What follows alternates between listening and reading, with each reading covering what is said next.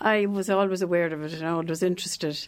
And back in the early 80s, I had a cousin, a first cousin of my father's in America, who was very interested in her Clare roots because my grandfather was one of 12, six of whom immigrated to America, and the other six were in Ireland. And one of their daughters was very interested in the ancestry, so she asked me one time she was over on holidays if I would be interested in doing the Irish side of the family and she would do the American side. And it took off from there. And in 1984, 30 of our American relations arrived by bus. And I got in t- contact with some of our Irish relations. I hope you weren't putting them all up. No. and at that time, the hotel was in Kilrush, you know, the hotel that was out by the ferry mm. road. And about a hundred of us met there and had a meal and introduced ourselves and met up with our cousins. So it was a wonderful occasion. And then, sometime in the 90s, one of the American cousins organised a reunion in America for anyone who was interested in coming. So my husband and I, the late Dennis, went to, Amer- to Chicago and met up with a whole lot of the American cousins. Ah, that so must have been brilliant. You both visited each other's home turf. We did, yes. Okay. Yeah. So that was interesting. So you uh, once COVID hit, you you know you were looking for something to kind of um, fill your time, and you really began to explore your your family tree, uh, or you know add, mm. add, more branches to that yeah. tree. Yeah, well, I had quite a bit of it done before then, mm. but uh, my mother died in 2016, and when we were clearing out the house, I came across this letter in her possessions and that really sparked my interest because I didn't know a whole lot about my grandmother's side of the family. So that's where that came from. We'll start with that because yours was one of the texts I read out, and it was uh, this letter from France to your grandmother when her aunt, who was a nun in the Ursuline order, died in France. And this letter goes back, I mean, we're pre- pretty much back to famine era here because y- y- your your grandmother, her aunt, uh, yeah. was born. Uh, Bridget Crowe was born in Kilmurry McMahon in 1848, and you have the letter there, and you yeah. showed it to me, and I'm just looking at it yeah. now. It, it's in remarkable condition. It's incredible. How how is it in such good condition? Well, it was amongst my mother's precious goods, uh, just in an envelope, mm. and I suppose it hadn't been taken out too much over the years. Because I, I, was saying to you before we started recording, you know, most letters that are of, of a significant age are kind of worn and mm. they've gone kind of hard or starchy, mm, mm, uh, more like parchment paper, yeah. and they're they're yellowed or frayed, yeah. and can't be, uh, some of the writing isn't very legible, but. Yeah. Th- this paper's still very white. The writing is immaculate. Her handwriting writing, is so neat and small and petite. No, that letter was written by the superior in the convent okay. when the sister died. So give us a bit more context to why the letter was written. Um, well, she was born in Kilmurry McMahon and she went to secondary school in Gort. Now, I don't know why she would have gone to school there unless there was some connection with a nun or something up there. And it seems she had bad health and the doctor advised that she be sent to France. So she finished her schooling in France and became a teacher and was a tutor to a, a noble family. But she was always somebody who was very much into prayer and the rosary and that kind of thing and eventually she joined the Ursuline Sisters in Bologna. And uh, when she died, then the superior wrote to my grandmother t- describing her life and what a good person and what a holy person she was.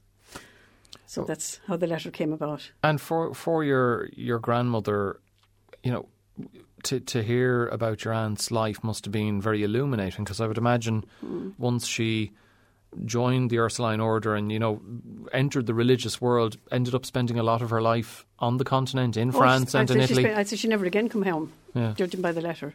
She yeah. wrote all right. She kept in contact with her family, and she had a niece who entered the same order, but who later left the order, and actually came home to Ireland and became a priest housekeeper in Dublin. And I remember when she died. Oh, must be I was only a child. I remember hearing that she had died. But uh, in in all likelihood, your grandmother probably never met her aunt in person. Probably not. Probably not. It's amazing to mm. think that once she, mm. she went to France, mm. that was it. Never yeah. even yeah. made a trip yeah. back. Yeah.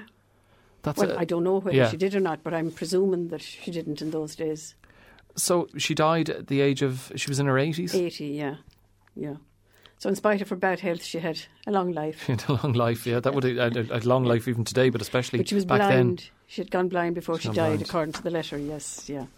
And that, it's remarkable that, as you say, most of it is legible. You can still read it. And yes, any yeah, bits there, you are about, there are about two words in it that I couldn't make out. Other Yeah. than that, And that's not to do with the quality of the paper. That's just the superior's handwriting. yes. Oh, the handwriting is immaculate. Mm. It really is. Um, uh, we'll, we'll we'll have to take a picture of that. But that's not the only uh, item or artifact from your, your family history that you've brought with you. What else do you have there, Helen? I also have the scroll or diploma that was awarded to my grandfather David Donlan after spending two years in St Patrick's Training College and ending in July 1890. 1890. Yeah, and it's a beautiful, beautiful piece of paper. It really is National Education Ireland, St Patrick's Training College diploma, and uh, 11th of January 1893 uh, for uh, David uh, Donlan. It's uh, absolutely immaculate. It's um, how would you describe It's the parchment. parchment and the, uh, the the design on it is a Mm. very Celtic kind of Yeah. uh, design. It's very colourful reds, yellows, um, very ornate, and again is in immaculate condition. Yeah. I'm assuming, like you said with the with the the letter in relation to your your grandmother's aunt, that perhaps this parchment hasn't come out too often. No, I wouldn't think so. okay. How did you come to be in possession of that, Helen? Like who who hands these down to you? Well, the, when we were clearing out the family home, I'm the eldest of a family, so you got first dibs. I got first, and they, everybody knew that I'm interested in family tree and that Mm. kind of thing. So Okay. family history. So And what what else do you have? mm. I also have the diploma that was awarded to my mother when she left Carysford Training College. Look at that. What date do we have on that? It's hard to, to Um, see. The writing is very particular. Or there's writing on the back as well. Uh, she graduated in June 1938.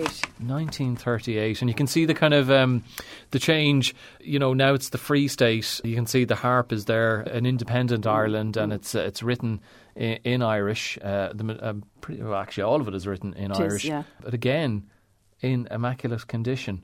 And uh, it's more again more Cel- very Celtic design, but bl- blue, blue and white. Yeah, And then it's kind of uh, the back of it. It has writing as well. I think that's probably like the English, that's the English the, version. the, of tran- it. the is, translation yeah. of it. You might give us a sense of what it says in, in National English. Education, this diploma is granted to Margaret Mead, certifying that she completed successfully in June 1938 in Our Lady of Mercy Training College a course of training for the position of teacher, and in addition fulfilled the prescribed condition of satisfactory probationary service as teacher in a school approved by the department for this purpose, given under our hand on this day, the 26th day of January 1942. Amazing, so isn't she it? That graduated in 38 and she got her diploma in 42. At that time, you had to do some so many years teaching before you In got the your field. diploma. Yeah. yeah. It's this has been a real um, step into the time machine. We've we've touched on the famine era. We've uh, been in you know British controlled Ireland, uh, Mm. still very much part of the United Kingdom, and then that latterly there uh, Mm. we're touching on pre World War Two, and then uh, receiving that in the middle, the middle of the, the, uh, World War Two. Absolutely Mm. Yeah. incredible And stuff. that's a picture of my great grandfather Peter Donlan, who was born in Molesca in eh, around 1840. 1840, Mm. and so that picture there, if he was born in 1840, again he's born Before the famine. before the famine, Yeah. And he looks like he's in his maybe his forties, fifties there. So we yeah, could be talking don't know. eighteen eighty-ish, and eighteen er, very early eighteen nineties, Mm. um, wearing very much the kind of a fine suit of the time. He's leaning on a on a table, Mm. uh, looks very distinguished. Uh, what, ha, what is that a hard picture or what kind It of is, a yes. yeah? And uh, Helen's just passed it to me here.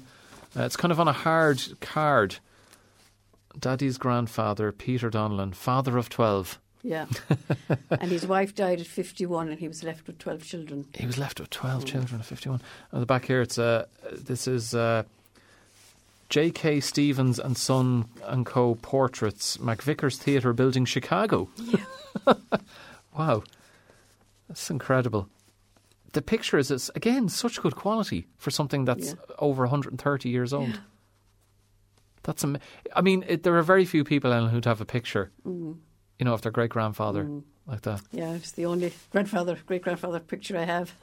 I would say it's probably the only, only one of the rare great grandfather pictures anyone has in Clare of, of their great grandfather. Uh, that's absolutely amazing. You must be chuffed to have those family heirlooms. I am, yes, indeed. And that's a picture then of my grandfather, who was the son of that man you just saw, and his wife, who was my grandmother, who got the letter from. F- uh, in relation to In her relation aunt in, her in aunt, France. yeah. This is your grandfather at the front left, is it? Yeah, that's my grandfather. Okay. And that's the niece of sister. And that's my father and his brother and his five sisters. What's amazing about this is not that just not just that you have these items, but that you know it's like when any any of us watch um, Who Do You Think You Are, Mm. and you know as the person is exploring the family history, you see another branch added to the Mm, tree.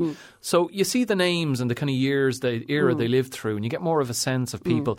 But you actually have photographic evidence of these people. So you've the Mm. Picture of your great grandfather, and then can see Yeah, and that grandfather was born in 1870. This grandfather was born, his Uh, son, His son. And my father was born in 1907. and then here you are. So we're talking to four generations there. Hmm. That's incredible stuff. That really is. It just shows you the. Um, I don't know. Just I suppose how uh, people change, new people are out. The world changes, Hmm. eras come and go, but families continue on. So where are you at with your exploration your family history now, Helen? Uh, You've done more than most people, and you have more of a sense than most people of their family history. But I have pretty much all of it done. all of it done, Hmm. and you can go back to pretty much the early nineteenth century. Yeah. That's incredible stuff. So, Helen, is, have you thought of maybe putting this all together in a book or a compendium of some sort?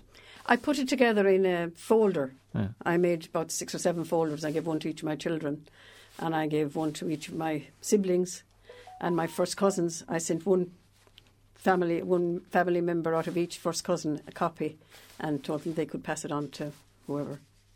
Actually, the, one of the people that I sent a copy to was Neve Brannock, Oh, who was a first cousin of mine. There we go. A small world. Small world, yes, yes. Well, I have to say, I've really enjoyed, as uh, someone I'm, I'm really interested in history, r- whether it's my own or somebody else's, very interested in it. That's been fascinating to get a sense of, of your family tree. Helen McGrath, thank you so much for coming in and, and sharing a little bit of your world and your, your family with the rest of us here. Thank you very much, Ellen. It was a pleasure.